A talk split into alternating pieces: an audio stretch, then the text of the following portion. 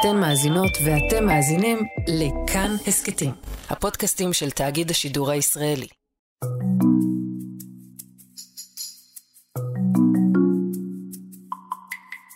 היי, אתם ואתן על חיות כיס, אני שאול אמסטרדמסקי, וזה עוד כיסון חירום שלנו, ועל ההתחלה יש לי וידוי. לא ידעתי איך לפתוח את הפרק הזה. ניסיתי וניסיתי, כתבתי פתיח אחד, אבל מחקתי, כי הוא לא היה משהו. כתבתי עוד אחד, אבל גם הוא לא עבד לי, אז מחקתי גם אותו. שום דבר פשוט לא הרגיש נכון, אז במקום פתיח, תנו לי פשוט להעביר את השרביט לאלונה מיצי, שנמצא האמת שאין לי מושג איפה בדיוק הוא נמצא, כי הוא כל כך מקפיד על ביטחון מידע שהוא לא גילה לי, נשבע לכם. כל מה שאני יודע זה שהוא נמצא אי שם בצפון, במילואים.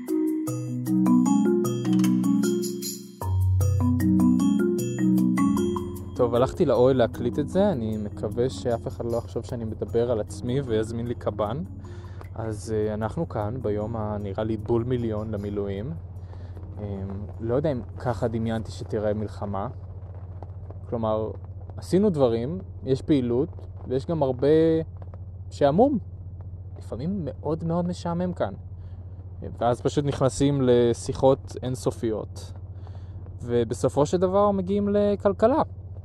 אני, כלומר, זה ההבדל העיקרי בעיניי בין סדיר למילואים. אני לא משרת כאן עם חבר'ה שעדיין גרים בבית ושעוד לא יצאו לשוק העבודה. יש כאן אנשים מבאמת כל ענף בתעשייה. יש כאן שכירים ויש כאן בעלי עסקים ויש כאן המון אי ודאות וחששות בנוגע למצב הכלכלי של המדינה והמצב הכלכלי כל אחד שלו עצמו. ואני לא יכול לענות על רוב השאלות האלה, במיוחד לא כשאני פה ואין לי שום משאבים כדי לעזור להם, אבל מי שכן יכול לענות על זה, אלה החברים שלי בבית, במערכת חיות כיס. אז שאול וכל החבר'ה יקבלו כל מיני שאלות שאספתי כאן מהחיילים, וינסו לענות עליהן. תקראו לזה מעין קולות החיילים כלכלי. כן, כן, היו לנו גורי כיס, היו לנו מתבגרי כיס, היו לנו אפילו חיות כיס בפנסיה. חשבנו ששמענו הכל. אבל חיות כיס מגויסות? זה עוד לא היה לנו.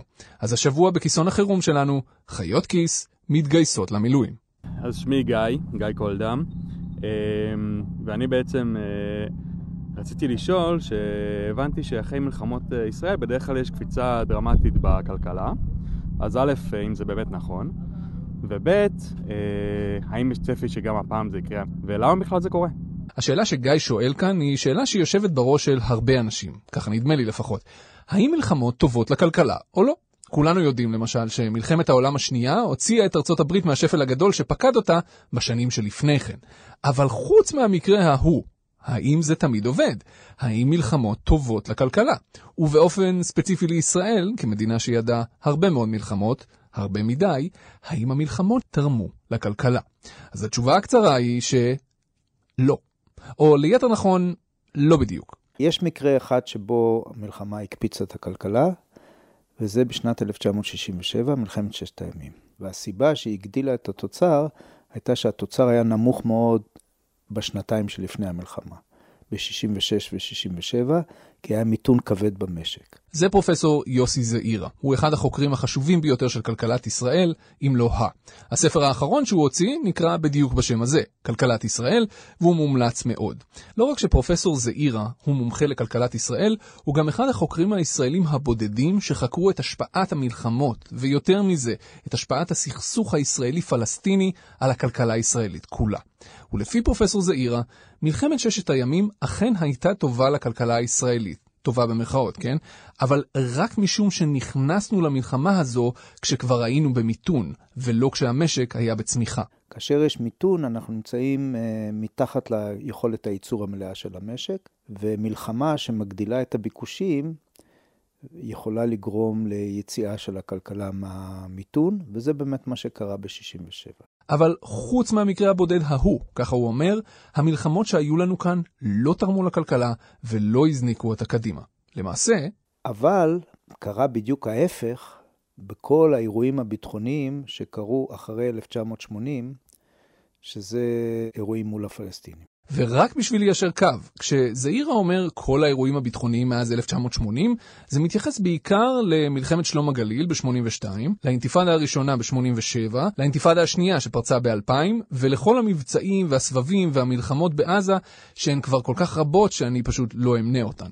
חלק מהאירועים האלה נמשכו הרבה מאוד זמן, בעיקר האינתיפאדות, והם היו כרוכים בפגיעה משמעותית מאוד בעורף, ולכן הם מאוד הגדילו את חוסר הוודאות. ולכן כל האירועים האלה גרמו דווקא להפך מעליית תוצר, למיתון. היה לנו מיתון די כבד ב-89, אחרי התחלת האינתיפאדה הראשונה. המיתון הזה היה קצר, כי בדיוק ב-90 התחיל גל העלייה הגדול מחבר העמים, שהגדיל את הביקושים במשק והוציא את הכלכלה מהמיתון. גם בסוף שנות ה-90 היה מיתון, אבל מעל הכל יש את מה שקרה בתקופת האינתיפאדה השנייה, שהתחילה באוקטובר 2000 ונמשכה בערך 6 שנים.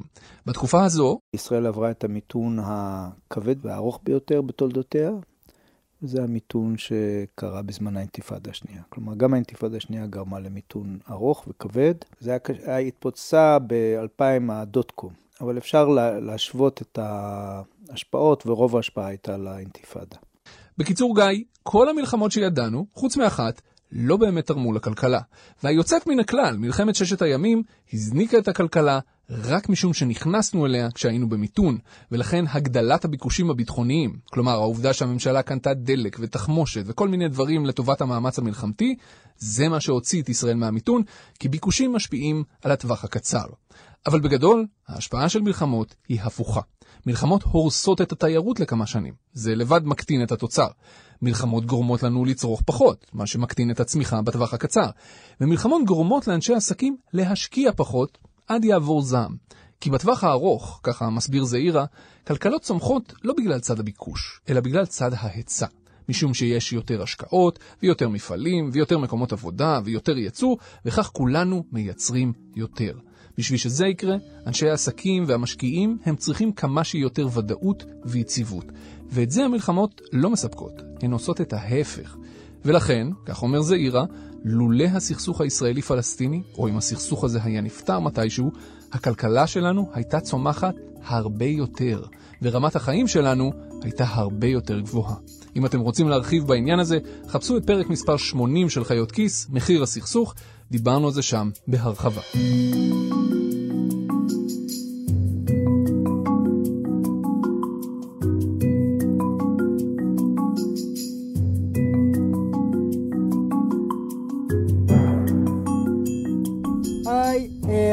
לשאול איזה ענפי משק מרוויחים ממלחמות בכלל ומהמלחמה הזאת בפרט, חוץ מדברים קלאסיים כמו תעשיות נשק, דברים מהסוג הזה. אוקיי, okay, זו שאלה מעולה. אני אגיד מראש שקודם כל, רוב העסקים מפסידים מהמלחמה. אני יודע שזה קצת מובן מאליו, אבל לפני שאני מונה עסקים שמרוויחים, היה חשוב לי להזכיר שהרוב ממש מפסידים. ממסעדות ובתי קולנוע ועד אנשים שעושים לק ג'יל. כשהפעילות הכלכלית יורדת ואנשים יושבים בבית ואין להם מצב רוח לשום דבר, רוב המשק מפסיד. אחרי שאמרנו את זה, יש גם כמה כאלה שמרוויחים. לא על כולם אנחנו יודעים, אבל על חלק כן. בקורונה למשל, שגם היא הייתה אירוע מאוד קשה למשק, כל מי שעשה ציוד רפואי, כמובן שהרוויח, אבל לא רק הם, גם יצרניות של אופני כושר לבית נגיד, או יצרניות של ציוד מחשוב, כמו מצלמות אינטרנט, או אוזניות למחשב וכאלה, כולנו קנינו כאלה. הן חוו גל אדיר של ביקוש למוצרים שלהן. גם בקורונה וגם עכשיו בזמן המלחמה, גם רשתות השיווק מרוויחות בענק. אין לנו עדיין דוחות כספיים עדכניים של רשתות השיווק, אבל אנחנו כבר יודעים שיש עלייה בצריכה של הישראלים על חשבון אוכל בחוץ ופעילות פנאי אחרת. לפי נתוני חברת שווה, שזו החברה שמנטרת את כל הפעילות בכרטיסי אשראי בישראל, בשבוע הראשון למלחמה הישראלים הוציאו 43% יותר בסופר מאשר בשבוע ממוצע. אחרי השבוע הראשון זה קצת נרגע, אבל עדיין, עד השבוע השישי הישראלים עדיין הוציאו כל שבוע קצת יותר מאשר בשבוע ממוצע לפני המלחמה. רק בשבוע השישי הייתה ירידה קלה. יש עוד ענף אגב שהישראלים הוציאו עליו הרבה יותר בשבוע הראשון של המלחמה מאשר בשבועות שקדמו לזה, ענף התעופה והתיירות. בשבוע הראשון של המלחמה הוצאנו 202 אחוזים יותר על טיסות מאשר בשבוע ממוצע. גם השבוע השני עוד הייתה צריכה מוגברת של טיסות, בעיקר דרך חברת אל על, שנשארה היחידה כמעט שטסה לישראל בשלב הזה, אבל אל תחשבו שאל על הרוויחה מהמשבר הזה. החברה כבר הודיעה שהמלחמה משפיעה לרעה על הרווח שלה, לא רק ברבעון האחרון של השנה, שזה הרבעון שאנחנו נמצאים בו עכשיו, אלא גם בשנה הבאה, כי הישראלים מבטלים הזמנות. אחרי שאמרתי את כל זה, מה שהקורונה הראתה לנו הוא שאחרי שהשוק הראשוני נעלם, הישראלים חזרו לצרוך ובענק. קוראים לזה ביקוש כבוש. זה ביקוש שרוצה להשתחרר, רוצה המון זמן ולא יכול, ואז ברגע שהוא יכול, זה כמו מים שפורצים בבת אחת ובעוצמה דרך חור בסכר. האם נראה את אותה תופעה גם אחרי המלחמה הזאת? אני חושב שזה תלוי בעיקר במאפייני המלחמה. כמה זמן היא תימשך, האם היא תהיה מוגבלת לזירה אחת או יותר, מה יהיה מצב הרוח הלאומי כתוצאה מהאבדות בנפש ומהחטופים שעדיין בשבי, קשה להאמין שנראה בדיוק את אותה התופעה, כמו אחרי סגרי הקורונה. דודי לוי, סוללה א', אלפקות הצפון, שאלה היא, למה אנחנו צריכים להשתמש בפצצות חכמות על תחמושת טיפשה? תסביר. לזה המון המון השפעות כלכליות. מה הכוונה? למה אנחנו רואים כיפת ברזל על קסאמים? כן, למה אנחנו משתמשים במיטב הטכנולוגיה על ברזל טיפש? אוקיי, זו שאלה מעניינת. היא נשאלה כבר לא מעט בעבר, ותת-אלוף דני גולד, שהיה אחראי על פיתוח כיפת ברזל פעם, והיום הוא עומד בראש המינהל למחקר פיתוח אמצעי לחימה וטכנולוגיות ביטחוניות, או בשם היותר מוכר שלו, מפא"ת, כבר ענה עליה בעבר. אז זה הולך ככה. קודם כל, הטילים והרקטות שאנחנו חוטפים היום מחמאס, בוודאי מחיזבאללה, הם כבר לא הקסאמים הטיפשים של פעם, זה כבר לא צינור מעופף, אלה רקטות וטילים תקניים, חלקם עם ראשי נפץ מאוד גדולים, שיכולים להסב נזק מאוד כבד, גם בנפש וגם ברכוש. אז נכון, כל מיירט של כיפת ברזל עולה הרבה יותר מאשר כל רקטה שהוא מיירט, בערך 50 אלף דולר למיירט של כיפת ברזל, לעומת בערך אלף דולר לגרד החיפוש הגדולים יותר עולים יותר. אז זה אומר יחס של פי 50 בערך, אבל החישוב הזה מאוד מטעה. כי נניח שלא הייתה לנו כיפת ברזל, והגרד הזה, הפושט, היה נוחת באשקלון והורס דירה ששווה מיליון וחצי שקל, שהמדינה הייתה צריכה לבנות אחרי זה מחדש. האם היה משתלם ליירט את הרקטה הזו או לא? וזה סתם מקרה של דירה. אם כמה גרדים היו נוחתים במפעל, שהמחזור שלו הוא חצי מיליארד שקל בשנה, האם היה שווה ליירט אותם או לא? וזה עוד לפני שדיברנו על איך בדיוק מחמתים כמה עולה להציל גן ילדים מלא בילדים, או את אורך הנשימה שכיפת ברזל נותנת לדרג המדיני לנהל את המלחמה. ללא כיפת ברזל, בכמות כזו של רקטות, ללא הגנה אווירית, המשק שלנו היה משותק לחלוטין. אף אחד לא היה יוצא מן הבית, הכלכלה לא הייתה עובדת, וההרס היה עצום. אז כן, נדמה לי ששווה להשקיע פי 50 בהירות של כל רקטה, לעומת כמה שהיא עלתה. כמה זמן הכלכלה יכולה להחזיק מעמד בזמן המבצעי? אוקיי, מה שמך? יוסי. טוב, תודה יוסי. תודה יוסי, שאלה מצוינת. כמה זמן הכלכלה יכולה להחזיק מעמד בזמן המלחמה? תרשה לי לפרק קצת את השאלה הזאת. קודם כל, החלק של הכלכלה. כשאתה אומר, הכלכלה יכולה להחזיק מעמד, האם אתה מתכוון לממשלה או למשק? כי אם אנחנו מדברים על המשק, אז על הפעילות של המשק מעיבים שני דברים בעיקר. הראשון הוא האיום הביטחוני. רקטות שנורות לכל הארץ ופוגעות ביכולת של מקומות עבודה ושל עובדים לעבוד. כל עוד האיום הזה הוא כמו בזמן האחרון, כלומר איום נמוך יחסית, הכלכלה מסוגלת לעבוד. אנחנו רואים את זה סביבנו, הפקקים חזרו, בתי הקפה חזרו, גם המסעדות, גם חלק גדול מהעסקים, אם כן לא בכל מקום במידה שווה. לא כל הענפים עדיין עובדים ב-100%, אבל עובדים מספיק בשביל להחזיק את הכלכלה על הרגליים. אם אנחנו מדברים על תרחישים יותר קשים, של טילים שמגיעים מהצפון, ואולי חלילה פוגעים במתקן תשתית אסטרטגי או משהו כזה, זה כבר יהיה סרט אחר לחלוטין. ולכן חלק גדול מהפעילות הצבאית היא למנוע בדיוק את זה. עכשיו, אם כשאתה אומר הכלכלה, אתה מתכוון לפעילות הכלכלית של הממשלה, אז זה כבר משהו אחר, יותר מורכב. וחוץ מזה, המושג להחזיק מעמד, גם זה מושג קצת עמום וקצת סובייקטיבי אפילו. כי לא בטוח שאתה ואני והמאזינים שלנו מגדירים להחזיק מעמד באותו האופן. אם למשל, הממשלה הייתה מפסיקה לסלול כבישים חדשים בשביל לשמור על הכסף שלה, האם זה נקרא להחזיק מעמד? ואם הממשלה הייתה מפסיקה לחסן אנשים נגד שפעת, כי לא היה נראה לה מספיק חשוב לקנות עכשיו חיסונים, האם זה נחשב להחזיק מעמד או לא? אז במקום המושג הסובייקטיבי הזה, להחזיק מעמד, אני רוצה להציע לשאול את השאלה שלך בצורה טיפה אחרת. כמה חודשי מלחמה הכלכלה הישראלית מסוגלת לממן? כמה ארוכה המלחמה הזו יכולה להיות מבחינה כלכלית? זו שאלה שקצת יותר פשוט לענות עליה, כי חלק מהתשובה לפחות היא במונחים יותר גשמיים, כסף. אז התשובה היא ש... אנחנו יכולים לממן את המלחמה הזאת, אבל אנחנו נצטרך לדעת מאיפה ניקח את המקורות. זה פרופסור רפי מלניק. עד לאחרונה הוא היה נשיא אוניברסיטת רייכמן, ולפני זה שימש לא רק בתור מרצה באוניברסיטה, אלא גם בתור חבר בוועדה המוניטרית הראשונה של בנק ישראל, זה הגוף שקובע מה הריבית במשק, וגם כחבר דומיננטי בוועדת טרכטנברג. הוא יודע דבר או שניים על הפעילות הכלכלית של הממשלה ושל המשק. אז מלניק אומר, אין בעיה, אנחנו יכולים לממן את המלחמה, ישראל היא כלכלה חזקה, היא מסוגלת לזה. השאלה היא רק, איך ומאיפה. אז מצד אחד, מה שלא עשינו בעבר, וכנראה נצטרך לעשות אה, בהווה, זה להקטין את רמת החיים.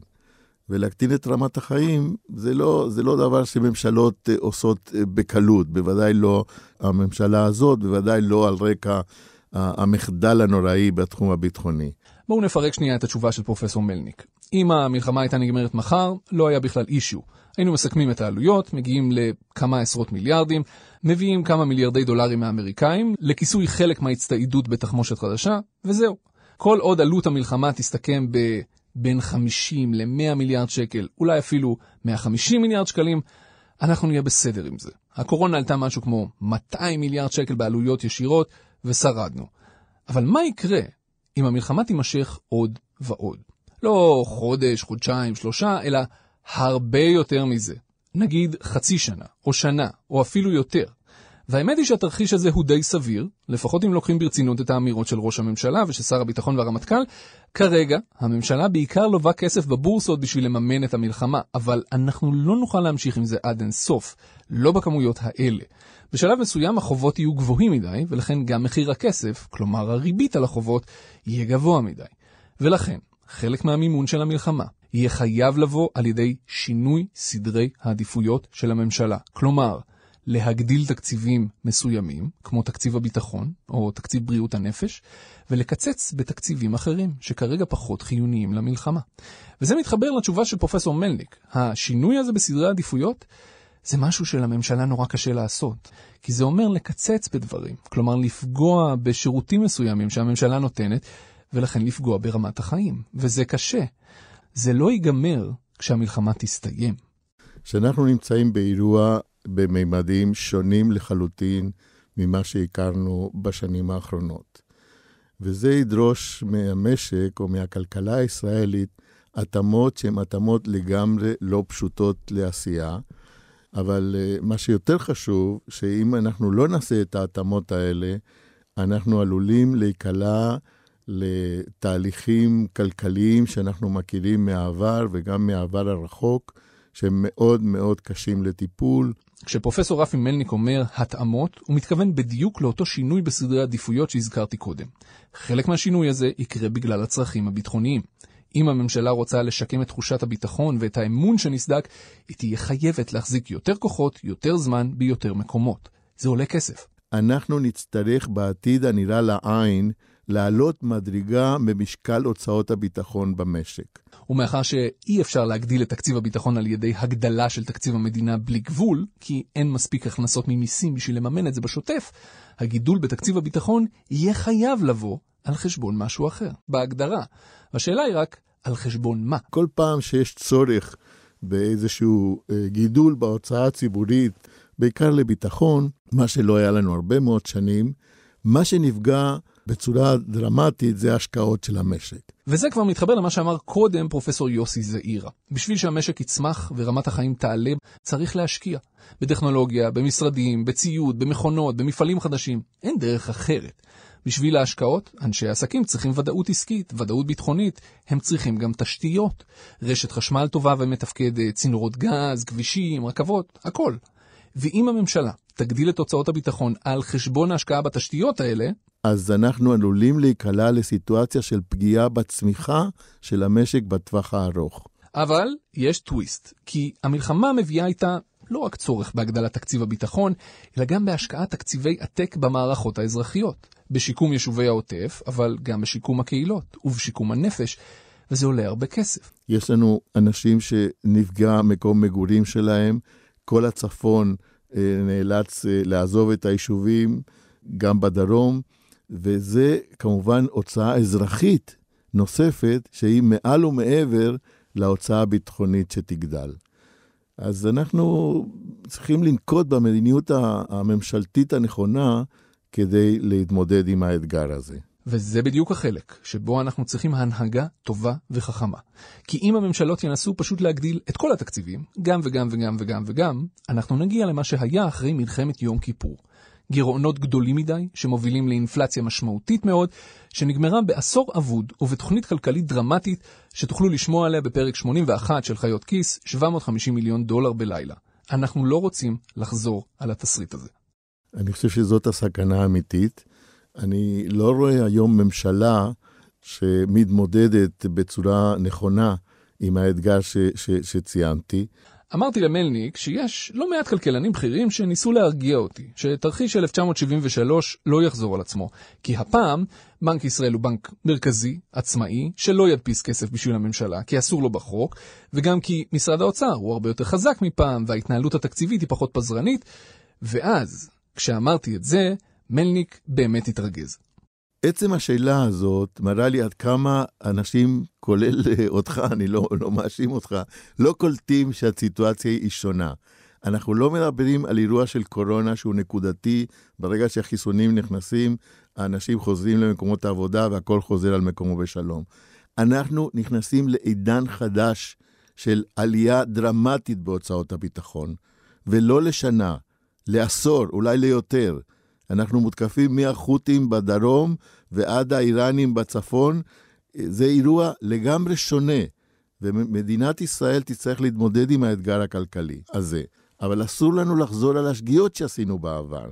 והשגיאות היו לתת לגירעון להתפרע מבלי יכולת לשלוט, לתת לחוב לצמוח מעבר למה שאנחנו יכולים, ולכן אה, זה שונה.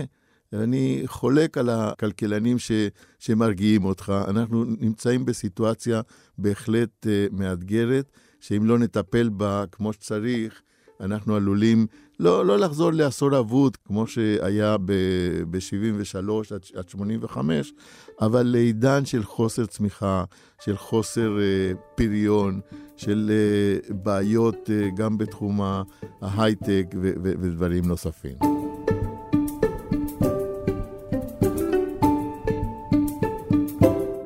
אז יוסי, אני מצטער אם דכדכתי אותך, אבל תזכור שאתה שאלת.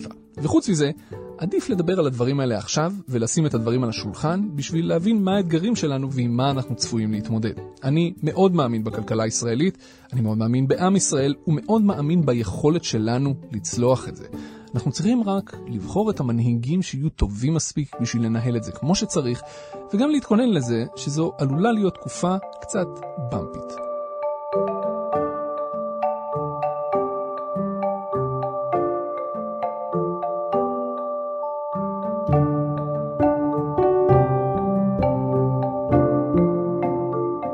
אתם האזנתם לעוד כיסון חירום של חיות כיס, והפעם חיות כיס במילואים. אנחנו מאחלים מכאן לאלונה מיצי ולכל החברים מהסוללה שלו, שאין לי צל של מושג איפה היא ומה היא עושה, שישמרו עלינו וישמרו על עצמם, וישמרו גם על המיצי, כי אנחנו מעוניינים בו חזרה, הוא חמוד כזה.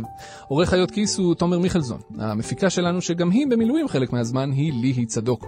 עורכת הסאונד היא רחל רפאלי. את הפרק הזה ערכה חן עוז. חוץ מאלונה מיצי, במערכת חיות כיס תמצאו גם את צליל אברהם.